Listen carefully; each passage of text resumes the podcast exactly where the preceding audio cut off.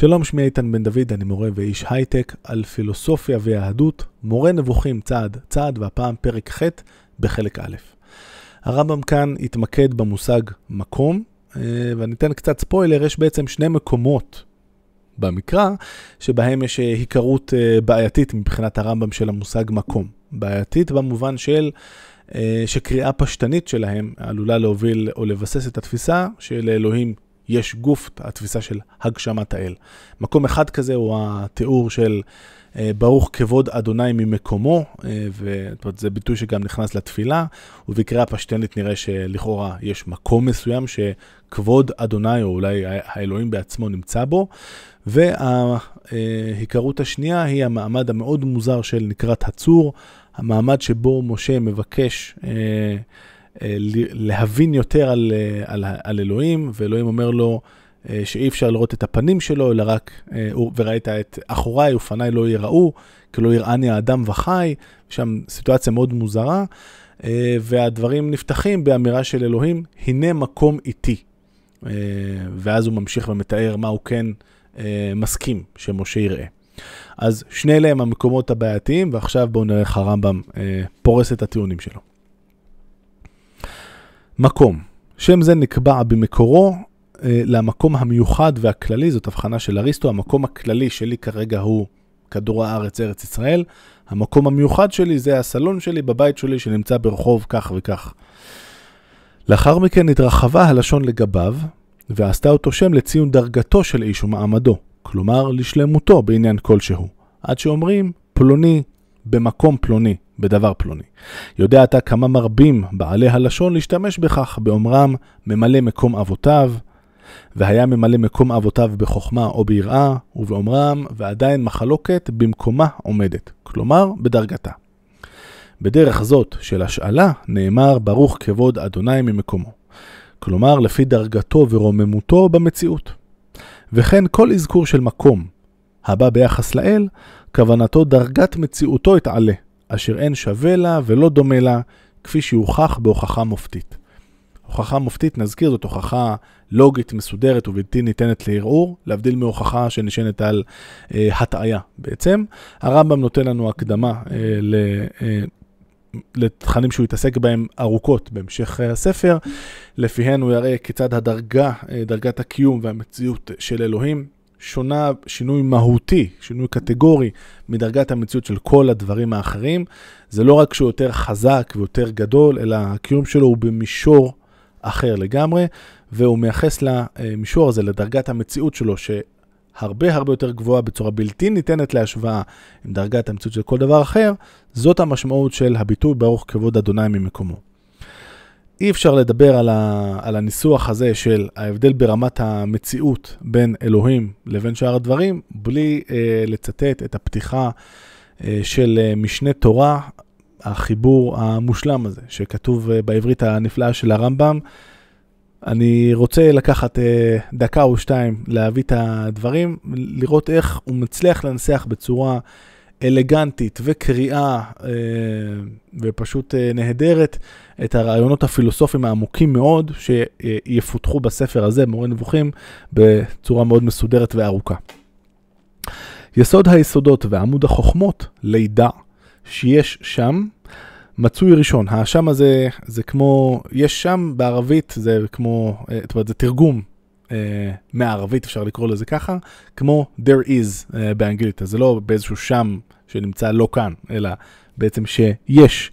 מצוי ראשון, והוא ממציא כל הנמצא. וכל הנמצאים מן שמיים וארץ ומה שביניהן לא נמצאו אלא מאמיתת הימצאו. ואם יעלה על הדעת שהוא אינו מצוי, אין דבר אחר יכול להימצאות. ואם יעלה על הדעת שאין כל הנמצאים מלבדו מצוין, הוא לבדו יהיה מצוי. ולא יבטל הוא לביטולן, שכל הנמצאים צריכין לו, והוא, ברוך הוא, אינו צריך להן, ולא לאחד מהן. לפיכך אין אמיתתו כאמיתת אחד מהן. זאת אומרת, גם אם לא, אם לא יהיה שום דבר אחר בעולם, הוא עדיין יהיה נמצא דרגת המציאות שלו, כמו שמנוסח כאן, אמיתתו, היא הרבה יותר גבוהה מכל דבר אחר. אצל הרמב"ם יש זיהוי מאוד עמוק בין אלוהים לבין אה, אמת, ודרגת האמת והמציאות של אלוהים היא פשוט בלתי ניתנת להשוואה לכל דבר אחר, אנחנו עוד נעסוק בכך בהרחבה רבה בהמשך. אנחנו חוזרים למורה נבוכים. דע שכל אימת שאנחנו, שאנו מסבירים לך בספרנו זה, כי שם כלשהו הוא שם משותף, שם משותף נזכיר זה שם, אה, זה מושג, שם עצם או פועל, שבעצם יש לו יותר ממשמעות אחת. אין, כוונות, אין כוונתנו בכך להצביע על מה שנזכיר בפרק ההוא בלבד, אלא פותחים אנו שער, ואנו נעמיד אותך על משמעויותיו של אותו שם בהתאם למטרותינו, ולא בהתאם למטרותיו של המדבר בשפתם של בני לשון כלשהי. אתה תתבונן בספרי הנביאים וביתר חיבורי אנשי הדעת, ותשים לבך אל כל השמות המשמשים בהן, ותבין כל שם משותף על פי אותה משמעות ממשמעויותיו המתאימה לו בהתאם לאותו דיבור. דברינו אלה הם מפתח לספר זה ולזולתו. הרמב"ם בעצם כאן אה, פחות או יותר חוזר על דברים שהוא אמר אה, בפתיחה, אבל שווה, ובכל מקרה שווה להתעכב עליהם כאן אה, שוב. הרמב"ם הסביר לנו בפתיחה שהוא כותב את הספר בצורה אה, לא סדורה, לא מאורגנת ובכוונה תחילה. הוא עושה את זה כדי, אה, גם כי הדברים אה, נגזרים מטבע אה, העניינים שעליהם הוא מדבר, הם עניינים שפשוט אי אפשר להרצות אה, אותם בהרצאה סדורה, וגם כי ככה צריך, בגלל ההנחיה של חז"ל לנקוט ב, בדיון בעניינים מסוימים עמוקים, מעשה בראשית ומעשה מרכבה, גם רק למי שיכולים לעמוד מבחינת הקריטריונים של החוכמה והתבונה לקלוט את הדברים האלה, וגם אז מלמדים אותם רק את ראשי הפרקים. ולכן הרמב"ם בכוונה תחילה לא מתכוון, והוא מנסה להימנע לתת לנו תיאור ממוקד או ממצה של כל סוגיה וסוגיה במקום אחד, כמו שאולי היינו מצפים. הוא עושה את זה בכוונה, הוא מודה על זה שוב ושוב. צריך לזכור שאנחנו כאן בפתיחת הספר, הוא יחזור גם על הדברים האלה בהמשך, אבל כאן, אחרי אותו שוק אה, שהוא הנחית על הקורא בפרק א' ובעיקר בפתיחת אה, חלק ב', אני חושב שעכשיו, אחרי שעברו כמה פרקים, הרמב"ם מושיט לנו יד, מנסה לעזור לנו אה, ולתת לנו אה, הבנה של איך אנחנו כן צריכים להתמודד עם הספר הזה. מי שיחזיק מעמד עד לכאן, בדיונים הלא פשוטים שהיו, שחלקם היו טכניים, חלקם לא היו אה, נורא mind אה, blowing נקרא לזה ככה, אני חושב שיש לנו כאן איזו אינדיקציה של הרמב"ם של אוקיי, אני יכול עכשיו להתחיל להושיט יד לתלמיד ולהתחיל להעלות אותו לאט לאט.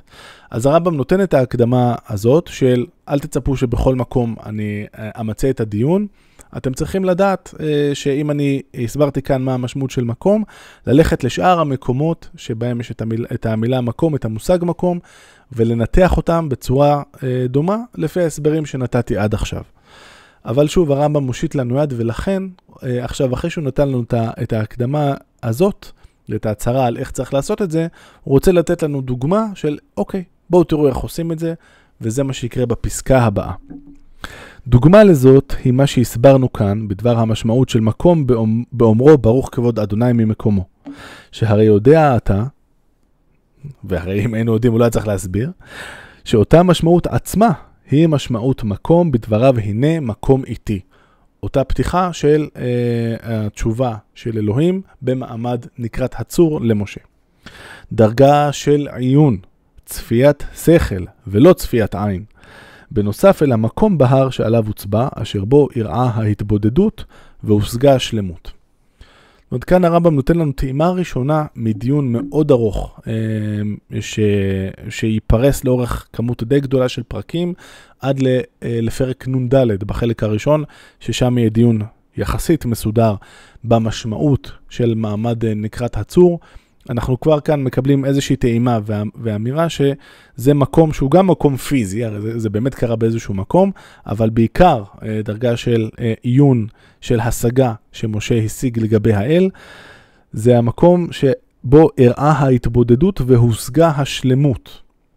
אנחנו כבר יודעים מהמדרשים ומאמירות כלליות שהרמב"ם הספיק קצת להגיד לנו כאן במורה נבוכים, וכמובן הוא אמר את זה בצורה יותר ארוכה ומפורטת בחיבוריו הקודמים. משה הוא האדם שהגיע לשלמות הגבוהה ביותר שבן אנוש יכול להגיע אליה. בניסוח שלו בשמונה פרקים הרמב"ם אומר שהוא בעצם נותרה לו רק מחיצה אחת אה, למשה בינו לבין האל, אם לשאר בני אדם המחיצות הן יחסית רבות והן קשורות, ב, אם זה בתכונות החומריות אה, אה, הספציפיות שלנו, שאנחנו הולכים אחרי התאוות שלנו, ואם זה במידות המוסריות שלנו, שהן לא תמיד, אה, תמיד מתוקנות, כל דבר כזה מהווה מחיצה לבינו, בינינו לבין האל. אצל הרמב"ם הוא הצליח להגיע למצב שיש לו רק מחיצה אחת, והיא היותו יצור חומרי. החומר מהווה מחיצה, ונגד זה אין עצה ואין תרופה, אבל משה הוא היחיד שהצליח להגיע לרמה שזאת המחיצה היחידה שנותרה לו. אז המקום הזה של נקרת הצור, אנחנו כבר יודעים להגיד שזה המקום שבו אירעה ההתבודדות והושגה השלמות. מסתבר שיש למה לחכות בדיון ב- על נקרת הצור. אה, אנחנו אה, אה, עשויים לקבל איזשהו הסבר של איך הושגה השלמות, או מה המהות של השלמות של משה, דברים שעד אז, אה, עד, עד כאן, בחיבורים הקודמים של אה, משה, של הרמב"ם, לא ממש אה, קיבלנו הסבר מפורט לזה, נקבל הסבר מעט יותר מפורט כאן. אני אקדים ואומר שבעצם מכאן ועד פרק נ"ד, שבו יש את הדיון הממוקד בנקרת הצור, יהיו לנו שורה של פרקים שינסו להתמודד עם המושגים ש, שבעצם, שמרכיבים את המעמד הזה, אם זה מה זה פנים, מה זה אחור, מה זה צור וכן הלאה, אז יש אה, למה לחכות. אז אם לסכם, מקום, הרמב"ם אומר לנו, זה גם מקום אה, פיזי, אבל גם, ובמיוחד כשאנחנו מדברים על דברים שקשורים לאל, לאלוהים, זה דברים שמדברים על דרגת המציאות של אלוהים. ותראו כמה דברים כבר הצלחנו להכניס בדרך בפרק הקצר הזה. את ההבדל הקטגורי, ההבדל המהותי בין המדרגה של אלוהים, דרגת המציאות שלו, לבין אה, הדרגה של כל שאר הדברים בעולם. אה, קיבלנו טעימה אה, לגבי נקרת הצור. עד כאן להפעם בפרק ח', להתראות.